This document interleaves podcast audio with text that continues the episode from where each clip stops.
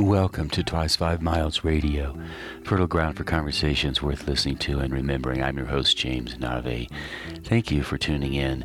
This show was first aired on WPVM LP, Asheville 103.7, and streamed online, WPVMFM.org. I'd like to thank Walter Parks for our theme song, and I once again would like to thank you for tuning in. Today's show is divided into two parts. The first part is my interview with choreographer Micha Bergese, and after that, I spend the last part of the show, last 30 minutes, offering up some poetry and music that I recorded with my creative collaborator Walter Parks a few years ago. We did it in the New York City area. So I've combined these two experiences for you today. And before we get to my conversation with Micha, if you would ever like to reach out to me, my website is jamesnave.com. Nave is spelled N A V E. I would love to hear from you. And if you'd ever like to join me for a writing Saturday morning group session, I host one on Zoom every Saturday with my creative collaborator, Allegra Houston imaginativestorm.com if you would like to together with us. It's always open, it's always free, no problem. Come if you feel like it. Imaginativestorm.com. That's 10 o'clock Mountain Time, 10 a.m. Mountain Time, and noon Eastern Time. So let's move on into the show. I've learned about Micha when a friend of his emailed me after she had listened to another one of the Twice Five Miles radio podcast with Paul Pasquarella. Uh, Carolyn loved Paul Pasquarella's comments and she thought Micha might be a, a perfect person to interview. Turns out she was right. So let's move into the conversation with Micha. I welcome him to the show and he responds. Thank you very much for having me. I'm very, very excited and looking forward to the chat.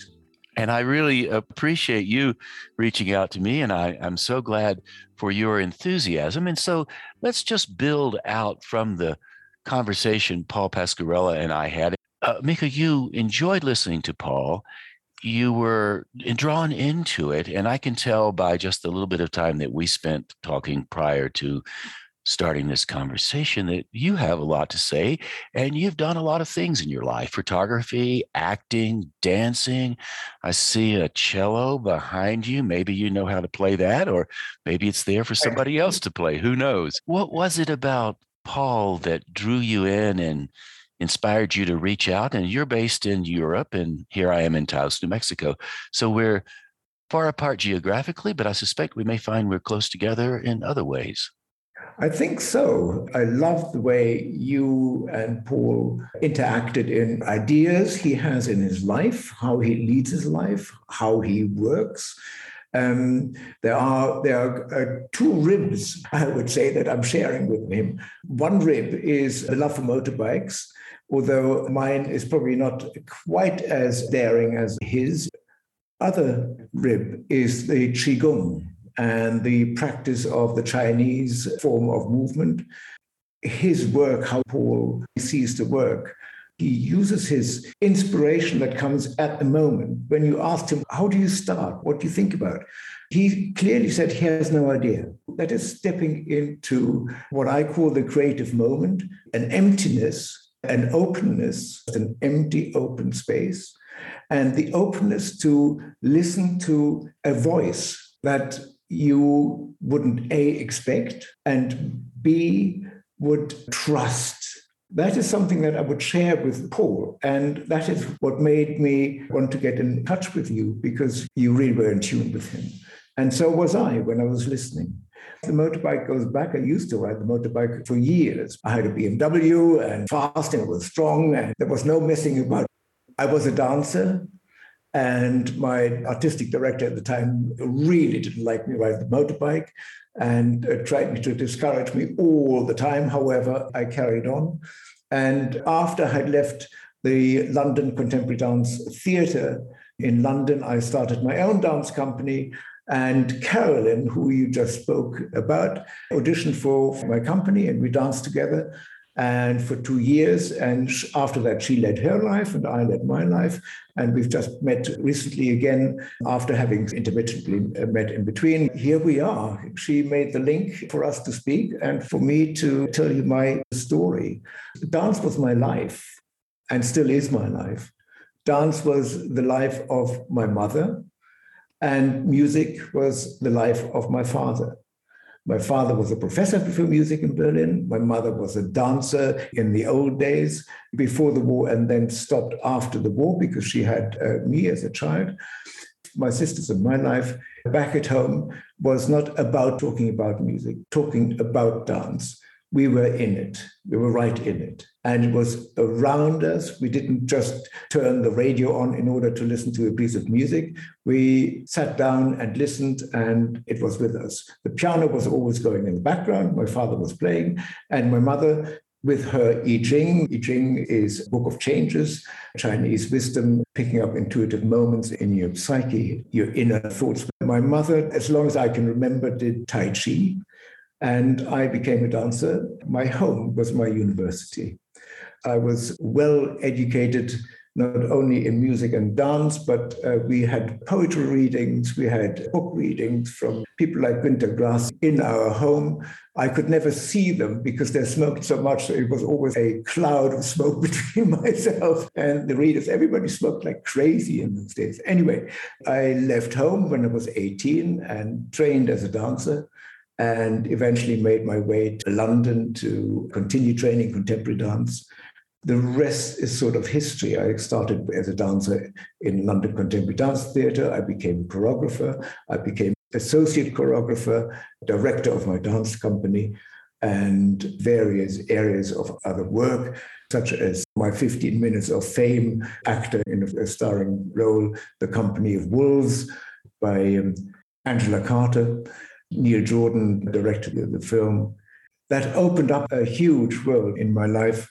The projects became bigger and bigger. The difference between making pieces for your own dance company, where you are entirely, entirely the master of your work and the maker of your work. When you work for large projects, you obviously have a huge team that works around you. The fun of working with teams is to create an atmosphere akin to my thinking, akin to my temperament, akin to stepping into a studio and then work with the dancers and let happen what would happen, because only the right thing can happen. The depth of the piece and the depth of it would be part of you. You let it come out without pushing it, letting it come out in collaboration with your creative opposite, a dancer, an actor, and to invite them into your room, your own inner openness of how you would like to develop this piece, working with a dancer or an actor who would breathe the same air, not the air in the air, but the air internally. And I'm talking about this because in Qigong, when you do Qigong exercises and you combine air intake of oxygen with movement, you always come to a moment of truth. And that is the moment is between breathing in and breathing out. And when you lift your arm and you breathe in and you come to the top of the movement and the top of the breath, there has to be a change before you breathe out. Because if you don't breathe out, you finish, you stop. When you come to this moment of in breath and out breath. That is the moment where T.S. Eliot's four quartets at the still point of the turning world, neither flesh nor fleshless, neither from nor towards. At the still point, there is the dance. It's at the still point where the decision happens. It's at the still point where you continue. It's at the still point where you could go left or right. at The still point is where the dance is. That is the room, the breath, the air that I'm trying to breathe with my artists. I'm trying to breathe with myself when I do the Qigong sequences. How I came to Qigong So obviously, my mother having done Tai Chi all her life, so it wasn't anything new. But in 1999, I was invited to create a show for the Shaolin monks in China. The Shaolin Temple invited me and my producer to make a show for them. So I wrote a show that incorporated the history of the Shaolin Temple, sent this to the abbot of the temple, a very formal audience much more formal than I would have thought before I stepped into the room. All this beautiful regalia, they were all sitting there. There I was in my blue jacket and stepped in there with my script and translator who did simultaneous uh, translation of the show. The show was accepted we went about and auditioned various skills to add to the show to create a, a, very clear link between their story, where they came from, originally from India to China, and the whole way of training, and their absolute excellence in control of their time, their breath, their power. Absolutely stunning. And so that became a big influence in my work, hence on. It is only last year during the lockdown that I came across the group leader at the time who had left the temple many years ago, shortly after we've rehearsed. He is now my personal master. There's a beautiful circle between 1999 and now. It is the breath, it is the moment in between that keeps me tight to the technique, keeps me tied to my training at my age, to the idea of T.S. Eliot, the still point, that's where the dance is. The voice is music. Music has a symbol that is a fermate, and the fermate is a half a circle with a dot in the center on the bottom. And the fermate indicates the past, indicates the future, and indicates the still point in the center. And the voice the voice starts with the start of the fermata. You have, as a person, as the artist who's playing, the opportunity to play as long, as short, as high, as low, as fast as, as you deem right. And you bring this point to what was the future to the now. That's how I see it.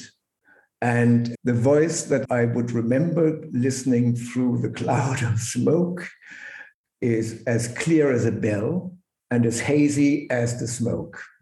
The, the clarity is what it did to me as a young boy living at home and being surrounded not only by musicians, but also by poets and by writers.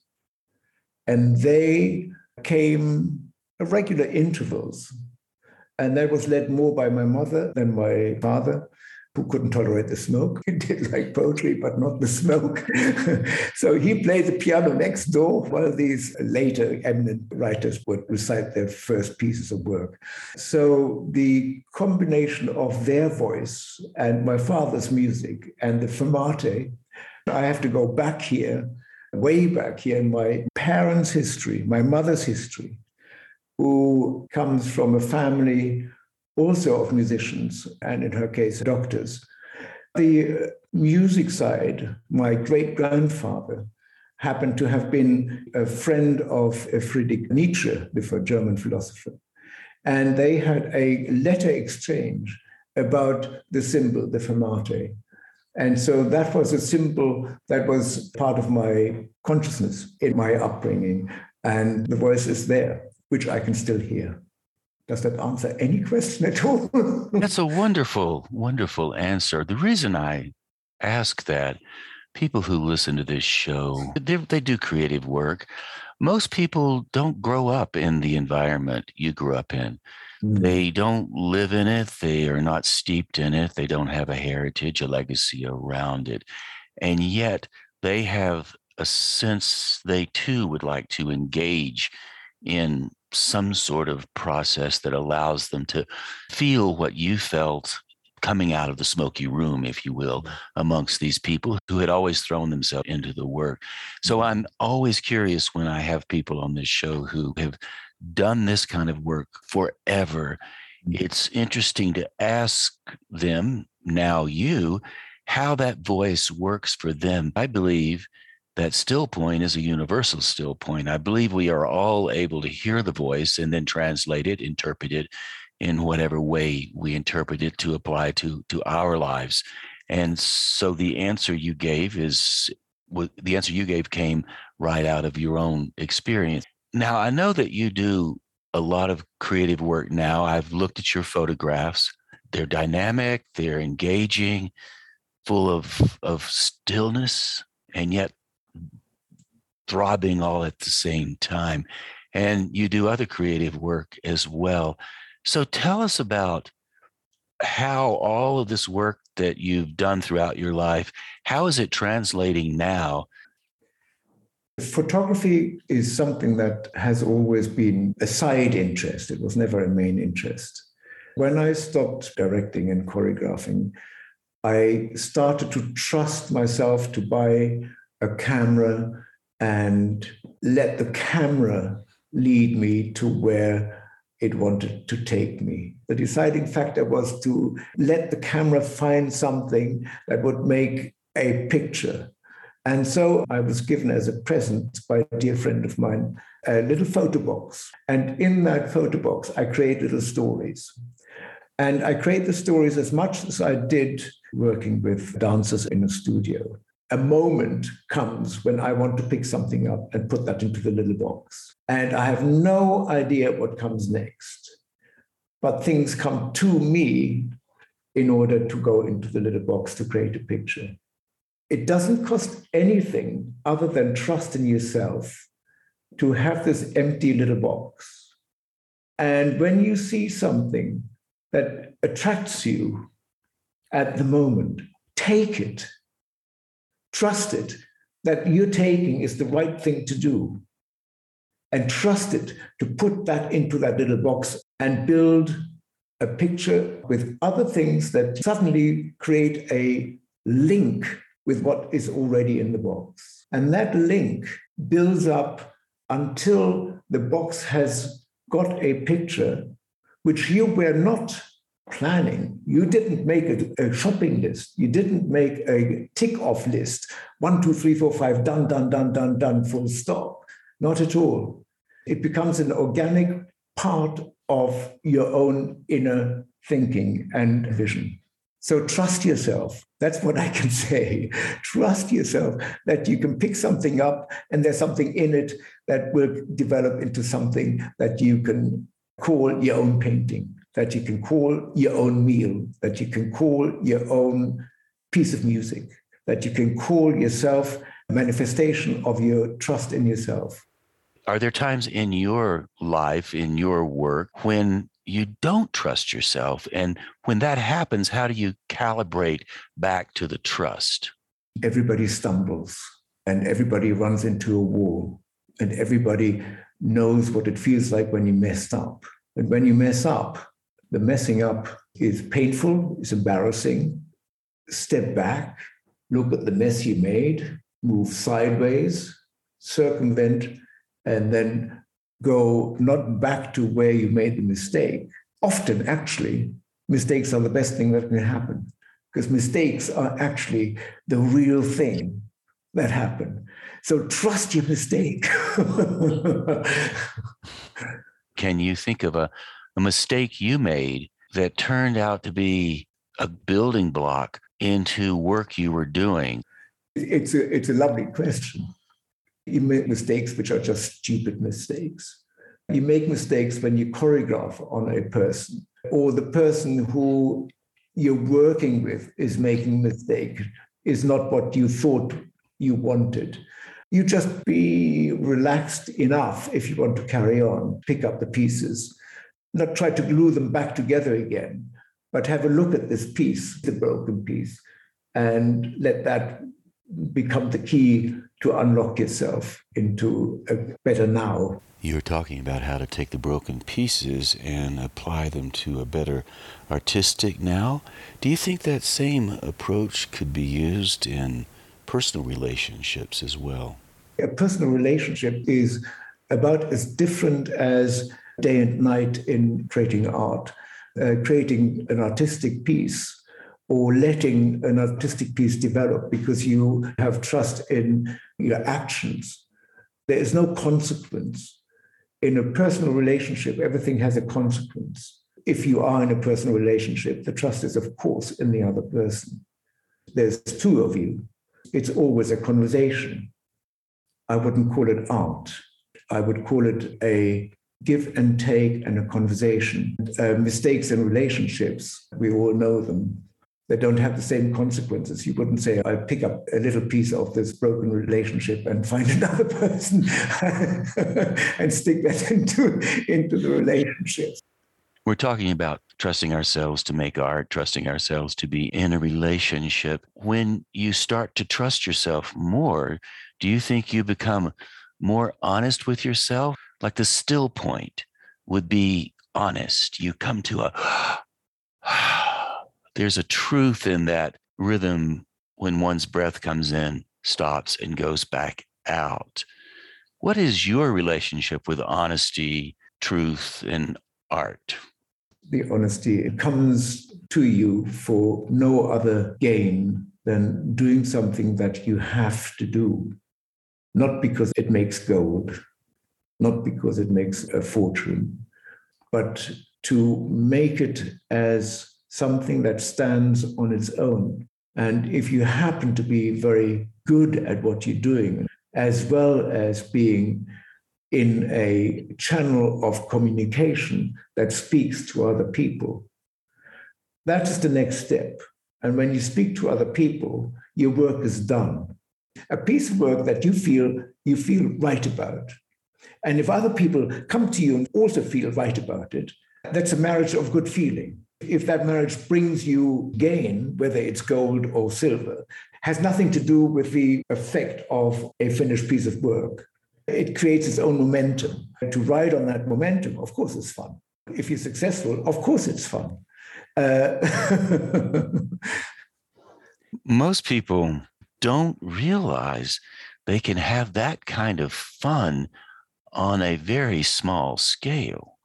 Do you feel like when you're waking up in the morning that you are just starting over or you have you just rested on the long journey and you're still continuing on the journey? How does that translate for you? How fresh are you when you step into the work or into the morning? I step into it fresh every morning that i would be trusting myself stepping out of bed and not falling over trusting myself to step onto a road that leads me directly to where I want to go. I do trust my experience. I do trust my life. I trust uh, how I can go forward. It depends on the dream. You know, it depends on the dream at night. And those dreams, they can guide you, certainly your first step in the morning. I don't remember my dreams, only very occasionally. When I do remember, they do linger and they do ask for an answer or raise questions which are not answered until I had my first cup of coffee, maybe. Earlier, when we were talking, you referenced your 15 minutes of fame in the film that you made. And I was able to see a couple of clips of that film when I was getting ready to have this interview with you. And mm-hmm. one of the things I noticed about those clips, you seem to be having an absolute ball of fun oh, yeah. in those clips. Now, I don't know if that's true or not, but you were dressed in these great outfits and you were dropping the lines back and forth. And it just seemed like something I would want to do so oh, were, were you having as much fun as as it looked like on the screen and and and and fold a little bit of the ideas of how fun comes into the creative process? Fun is to play. Playing that's the fun part. You play. Whether you play a role or whether you play in creating a painting or a piece of choreography, it's the fun of playing, the playfulness. I had the great opportunity to have master classes with Merce Cunningham and John Cage in my career. Both had this intuitive sense of fun and they just laughed. They just laughed and had the sense of playing, even though everything was absolutely serious stuff. But the serious stuff did not exclude the fun. When you see somebody juggling eight balls, that's not fun. It looks fun for the onlooker, but it's bloody hard work. And when you put those balls down, you say, made it. Different kinds of fun in this métier. So, what about the movie? What kind of fun did you have when you were making the movie? The movie, well, first of all, being on a movie was very exciting. Getting up at five o'clock in the morning was not the part of fun, but the fun was to be in a makeup room and be transferred from a handsome prince into a wolf who was about to eat Red Riding Hood. The fun was working with the people. The fun was working with the director. The fun was the interaction with the other cast members. The fun was to let it out. Fun was having conversations with the with the writer Angela Carter, who was a superb writer and a superb mind, and to interact with the talent and then sit in the auditorium at the premiere of the film and be absolutely petrified, totally petrified, because you can't change anything. You know, it's done. When you perform live, you're always still a little bit in control, but there you're not. You know, you have to relinquish all control. In a way, you do this on set as well. It was an absolutely wonderful experience, never to be missed, and always to relish in as a beautiful parcel of experience. Do you ever watch the film now to reflect back on the time, or is that just something that's part of the past and you've moved on?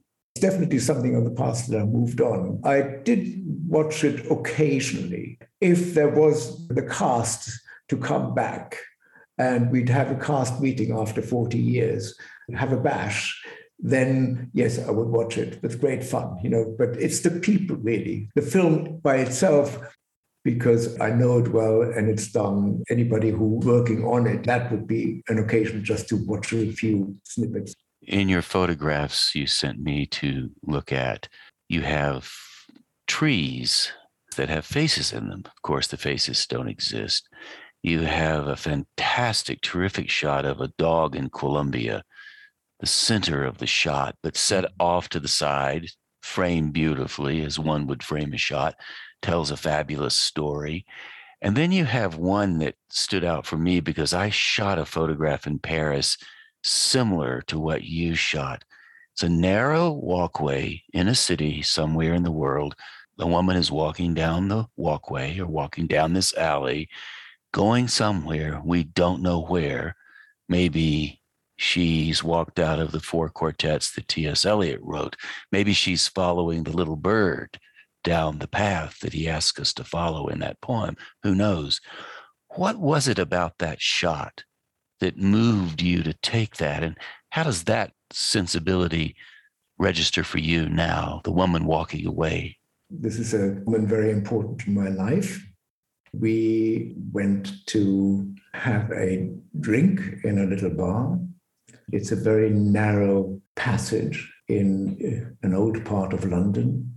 She was walking ahead in this tunnel of light and dark it was a passionate moment in black and white. And black and white photography is very dear to me. I love taking black and white pictures. They contain an element, an emotional content. As a baby, when you're born, everything you see is in black and white. You don't see color. The moment you open your eyes for the first time in your life, you see the world in black and white. And that emotional content of your life never goes away. And that's why black and white photography has this emotional content that sits in us. When we walked out of this bar, the white coat and the dark on either side, and the white light above, and a window light on the horizon of this alleyway told a very simple, emotional, strong story of going forward, just like a little baby would see things in black and white and walk forward into color. I felt close to that stranger walking down the alley because I've walked down those alleys too, sometimes sad, sometimes happy. The reason for our conversation this evening is actually in the picture. We have a good reason to like the picture. And so, as we're approaching the end of our time together, do you have anything you'd like to say before you go? Uh, also, are you doing any projects you would like for us to know about? What's going on in the future? At the moment, I'm working on a show that I've done several times already. It's called The War of the Worlds by Jeff Wayne, a big musical spectacle that we're performing in arena shows. But I'm working to brief there. It's dictated simply by the music, by the performance. It's a very spectacular piece of work.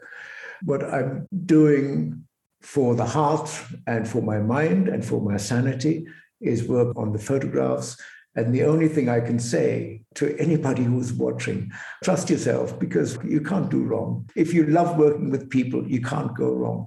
You can make little piece of fun for an audience of two or three. You can't go wrong. Make sure that you embrace the whole thing with both arms and close to the heart.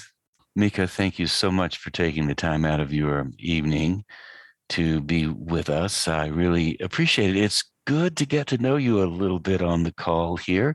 And maybe later down the line, we'll have more opportunities to connect, or at least I'm going to keep my fingers crossed. So thank you very much. It's been a great pleasure, uh, James. Fantastic. Thank you so much. And I love talking to you and exploring myself. And so there you go, my friends. A conversation with Micha Bergese, someone I've gotten to know better, and I hope you have too, in the course of our time together. Just before we closed our conversation, Micha mentioned he was working on a, a new project, an extravagant project for arena stage shows titled The War of the Worlds by Jeff Wayne. I encourage you to go to YouTube and take a look at it. It's really something. There have been other versions of it, as Micha noted. So the one he's working on, I imagine, is a revision of what he's worked on before. It's really quite something. So War of the Worlds by Jeff Wayne on YouTube. I think you'll enjoy it. When I first started doing this show about five years ago, interviewing people like I still do now, I worried about getting the interview, the conversation, all the way to the top of the hour. So I would push it sometimes. I would try to get people to continue to talk so I could fill the hour.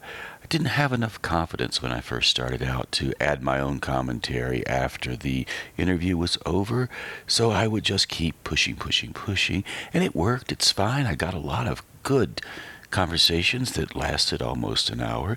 Then, somewhere along the way, I realized it's probably just as easy to do some filling in at the end of the conversation and take it up to the top of the hour.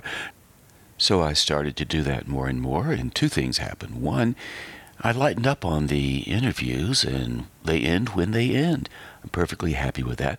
The second thing that happened gave me some opportunities, many actually, to tell stories, to give commentary, to talk like I'm talking now, to add things that I wouldn't otherwise be able to add. So today, inspired by Micha's devotion to his art, I would like to bring a musical poetry component into the rest of the time that we have together. If you've been listening to this show, you know I often will thank Walter Parks for our theme song. The reason I have the theme song from Walter, plus other pieces of music that Walter's written over the years, is because Walter and I have been friends for a long, long time. And a few years ago, been a while now, I think, maybe even a decade, Walter and I decided to do a recording collaboration my poetry, his music. And what made our collaboration a bit different than what you might do today if you were recording your music or your spoken word piece or whatever it is you're recording, or even as I'm recording this show, how I'm approaching it. I'm approaching it with my computer. I have a program, I have a microphone, I record into it, and I edit it as I go. And of course, a decade ago, we had all the tools to do that. Walter, however, wanted to do it from the analog tape point of view. One take, get it done, edit it, and that's that. So instead of editing as we went along, we would do one take, and if it didn't work, we would do another take and another and another until we got it right. We recorded these pieces in different locations around the New York area. Walter had a studio in Paterson, New Jersey, so we recorded two or three of them there. And then we went to 23rd Street, a block down west of the Chelsea Hotel, and we recorded some there. Occasionally you can hear uh, street noises in the background because we had the windows open. I think it was summertime. And then we finished it all out in Jersey City. It took us a couple of years of coming in and out of this to actually get the whole thing done, but we ended up with four or five pieces, maybe a few more. Of course, when I listen to them today, I'm not as satisfied as I'd like to be, but when you're making art, as Micha mentioned in his conversation about the way he lives his life. You have to do it until you don't do it, and then you just have to let it go. So I was thinking, why not take a little of this time to offer you some of those pieces that Walter and I worked on way back when? So I would like to start with one called The Ghost of Sam Cooke.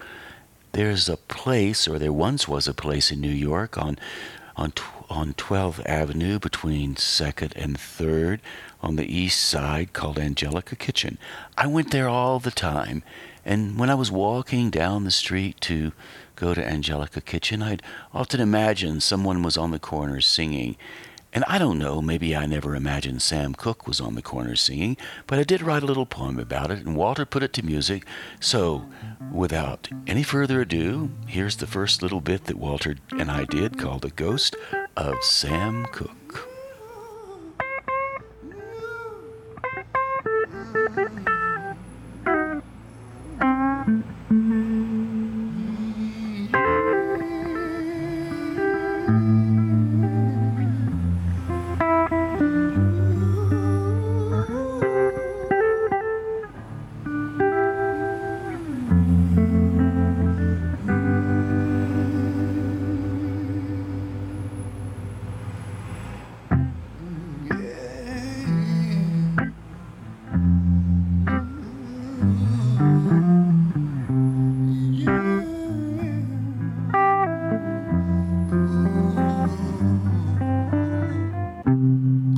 Down 12. Hungry for tofu at Angelica Kitchen. Marcia sees the ghost of Sam Cooke. Dressed in a tuxedo. His mouth is on the microphone singing, Darling, you send me. She slips out of her jeans into something sheer Sam's oohs and ahs win her note by note in the seamless sound of the Miami Sea.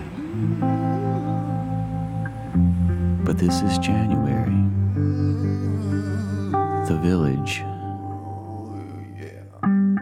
She wants to be 40 and finished with boyfriends who don't know how to tell her, honey, there ain't nothing can ever change this love I have for you. Not that she can't take care of herself when she opens Angelica's door the hostess with a gold lip ring points to a table for one by the window. And that was the ghost of Sam Cooke.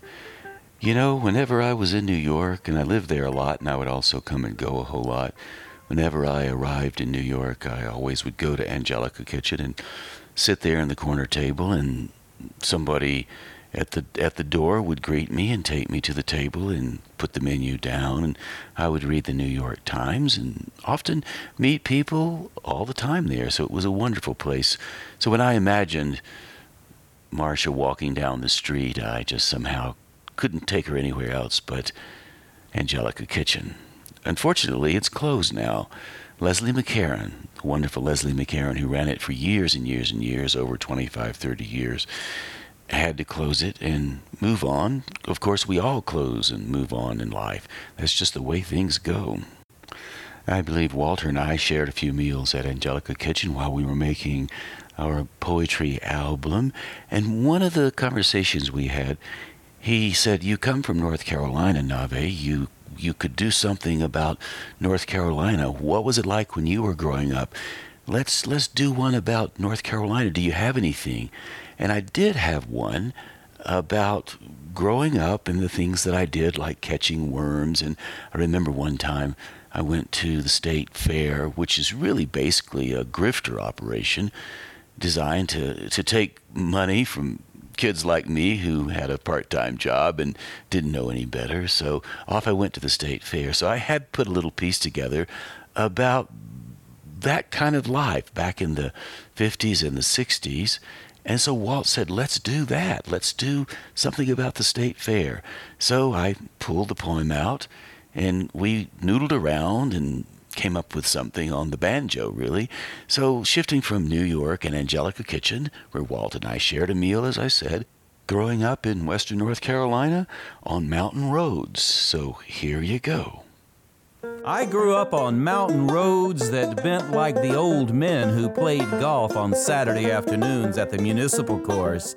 After dark, I'd scan the fairways with my flashlight for night crawlers that wiggled like tiny sunburned snakes between the eighth and the ninth greens. I'd sell them for a nickel to the old men at the fishing docks who cast for bass.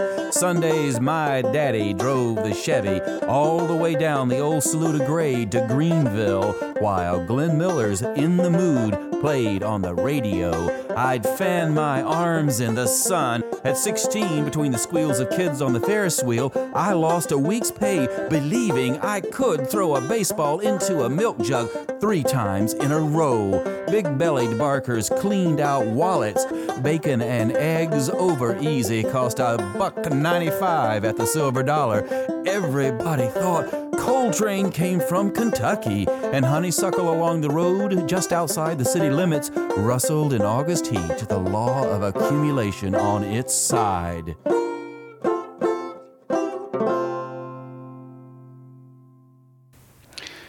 When I listen to that piece, I go quickly back to when I was growing up, and I'm a part of all that I've met, and I'm just as much of a part of the earthworms at the golf course and the Silver Dollar Cafe and going to the state fair and all the rest of it. So Walter was also curious when we were making this little album we called it. Curious if I had any anything odd that we might be able to throw in. And I told him that once in Portland, Oregon when I was living there, I'd been sitting in a cafe having breakfast, reading the Oregonian, which is the local newspaper there, and I came across an article about a character in, in Cairo who had died of a heart attack while he was driving around in his taxi. And he had been taken to the morgue, and in the morgue something happened. And I told Walt what had happened, and he said, "Oh, that'll be a great one. Let's let's give that a try." So now, what I'd like to do is offer you this little piece, and you'll be able to find out what actually happened to this character in the morgue. I named him Bowdwy because I couldn't remember the name of the original guy in the article. So here's this little story about a, a guy who has a heart attack while he's driving his taxi. It's called Bowdwy. Here you go.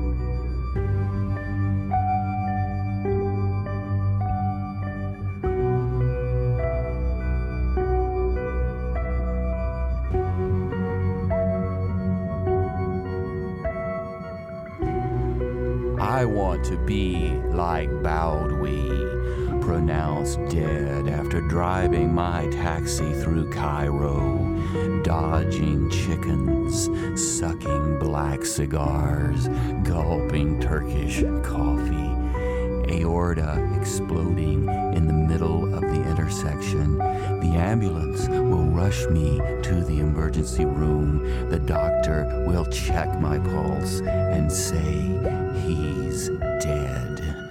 They'll strap me on a gurney, wheel me to the morgue. But like Bowdwy, I'll not be dead. Later, will jab me in the ribs. I'll not tolerate it. Like Bowdwy, I will rise up, eyes wide, teeth gleaming, howling, bellowing. The paramedic will fling his flashlight across the room, scream in shock, and die. The next day, headlines will declare corpse rises from the dead, paramedic takes his place. You know, one thing I liked about working with Walter was his ability to just morph any way he pleased, back and forth from the ethereal Bowdwy story to walking along the golf course or at the state fair, or the more urban sounds of Angelica Kitchen and Sam Cooke standing on the corner in the East Village. I told Walt about a story I had written which was inspired by one of James Lee Burke's crime novels read by Frank Muller, who sadly left this world too soon. Frank Muller was one of the best audiobook readers I'd ever heard. So I made a run at writing something in the voice of James Lee Burke and Frank Muller combined, and here it is. It's titled Candler.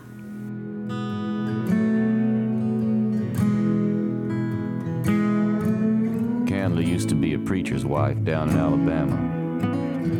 Her husband, the Reverend Doyle Summerhill, could preach up a storm. Yea, though I walked through the valley, he'd say, Alabama was farm country. And when Candler was growing up, as far as she could see, trees held so much summer that even the bees got tired by August. Must have been during one of those long fly buzzing nights when the heat had settled across the spine of the meadow that Candler decided that Rotary fans, weekly newspapers, lousy hairdos at the beauty parlor, and devil driven sermons were going to be markers in a book somebody else read. Nobody really knows what it was that made Candler restless. Some of the old folks say that if you live too close to the tracks and you hear the trains blow, it won't be long before your kitchen starts to look like a diner that charges more for coffee than you're willing to pay. Might have been the hailstorm, the one that tore up half the tobacco in Coleman County and left Candler wide awake with her knees pulled up to her chest. Most of the boys down at the Creekview Cafe still talk about that storm. Ace Rivers claims that was the night his boy Shelby joined the Merchant Marines. Patrick Moss swears he heard his mama's ghost dancing on the tin roof, just like they said she did when she was young and used to sneak off to the jazz clubs down in Birmingham. It drove her daddy crazy till he gave in to the idea and decided his daughter was better off in Birmingham than New York. About that same time, she showed back up on his doorstep with a husband in one hand and a Bible in the other. Folks around that part of the country will tell you that hailstorm tore up a lot more than tobacco plants. Storms like that have a way of washing the biggest rats through a drain system. The kind of lightning and thunder that runs along behind those big chunks of ice has a way of lifting the skin right off the bone, hair and all. It shakes the topsoil loose. It makes the crops nervous. Some say that was the way it was between Doyle and Candler. He didn't treat her bad. He just didn't treat her. Wasn't a whole lot different than having somebody give you a Hershey bar for your wedding anniversary and trying to tell you it's cake. Candler knew from the start she shouldn't have gotten married. But like so many other girls looking for respectability, she fell for Reverend Summerhill, who talked the napkins off her mama's table and told her the Lord had given him a vision and she was part of it. Restlessness is not something that comes over you like a new idea and gives you a clear view of the mountains. It just scratches and pecks. It's like one of those park pigeons that used to be fed. For Candler, it was more like hair growing out. No matter how you cut it, it still takes a year to get down to your shoulders. Then even after it's down there, you don't always notice it. On the afternoon, Doyle rubbed his right index finger over the middle shelf in front of the fresh dried coffee mugs and said, Candler, God ain't never gonna tolerate this much dust even in hell. Was the afternoon Candler shoved her chair back, across the floor, went upstairs, opened the drawers and started to pack.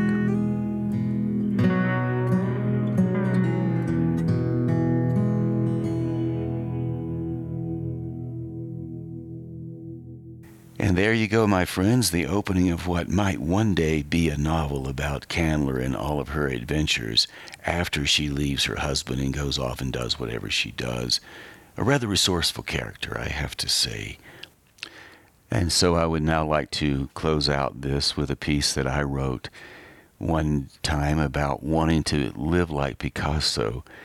I just want to go on record as saying I love the idea of living in Paris and I love the idea of living like Picasso, not being Picasso. Picasso was a, an extraordinary artist. He was also really a pretty rough guy to be around. That said, the, the sensibilities of Paris always have intrigued me and same thing with Walter. Walter loves that city as well. So, not that either one of us are Parisians. Lord knows we're Americana to the to the core. Even so, uh, we both know how to appreciate that sensibility. So, this is a piece I'd like to offer you now. It's pretty funky. Walter figured out a whole lot of great music. I don't say much in it and I just do love to listen to it, and I hope you will too. So here it is living like Picasso, but not being Picasso, just living like Picasso. He wants to live. He wants to live like Picasso. Send it on down now low.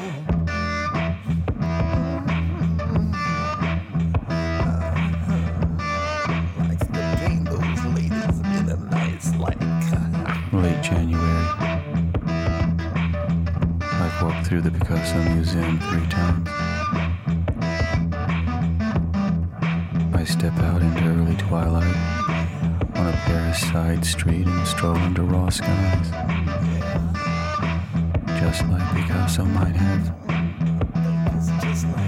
Till I settle in a cafe to drink an expensive glass of red wine.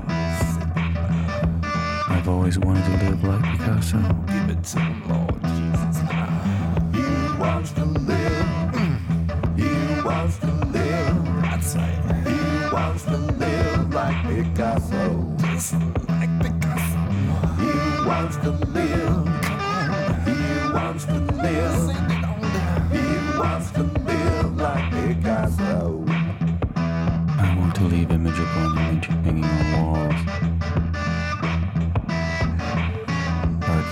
Will copy my canvases in faded afternoons. I sit in this cafe, hoping to live to 93. I began sketching faces of all the women I've loved. They'd be beautiful. Just like Picasso.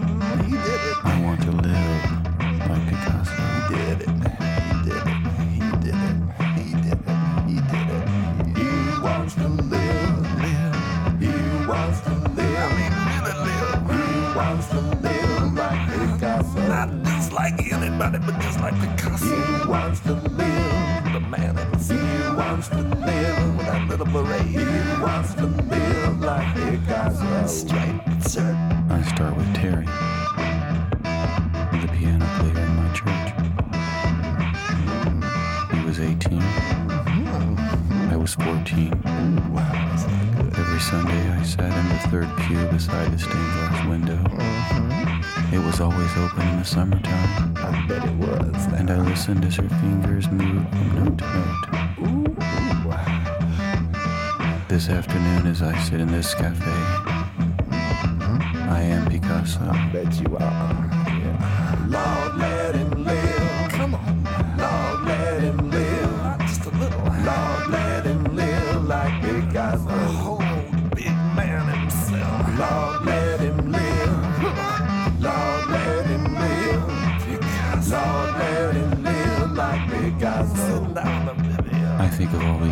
Stacked between those Sundays and her beautiful face. I draw on the white unblemished paper. Her nose is getting better. The wine is taking a breath or two. I add shadows.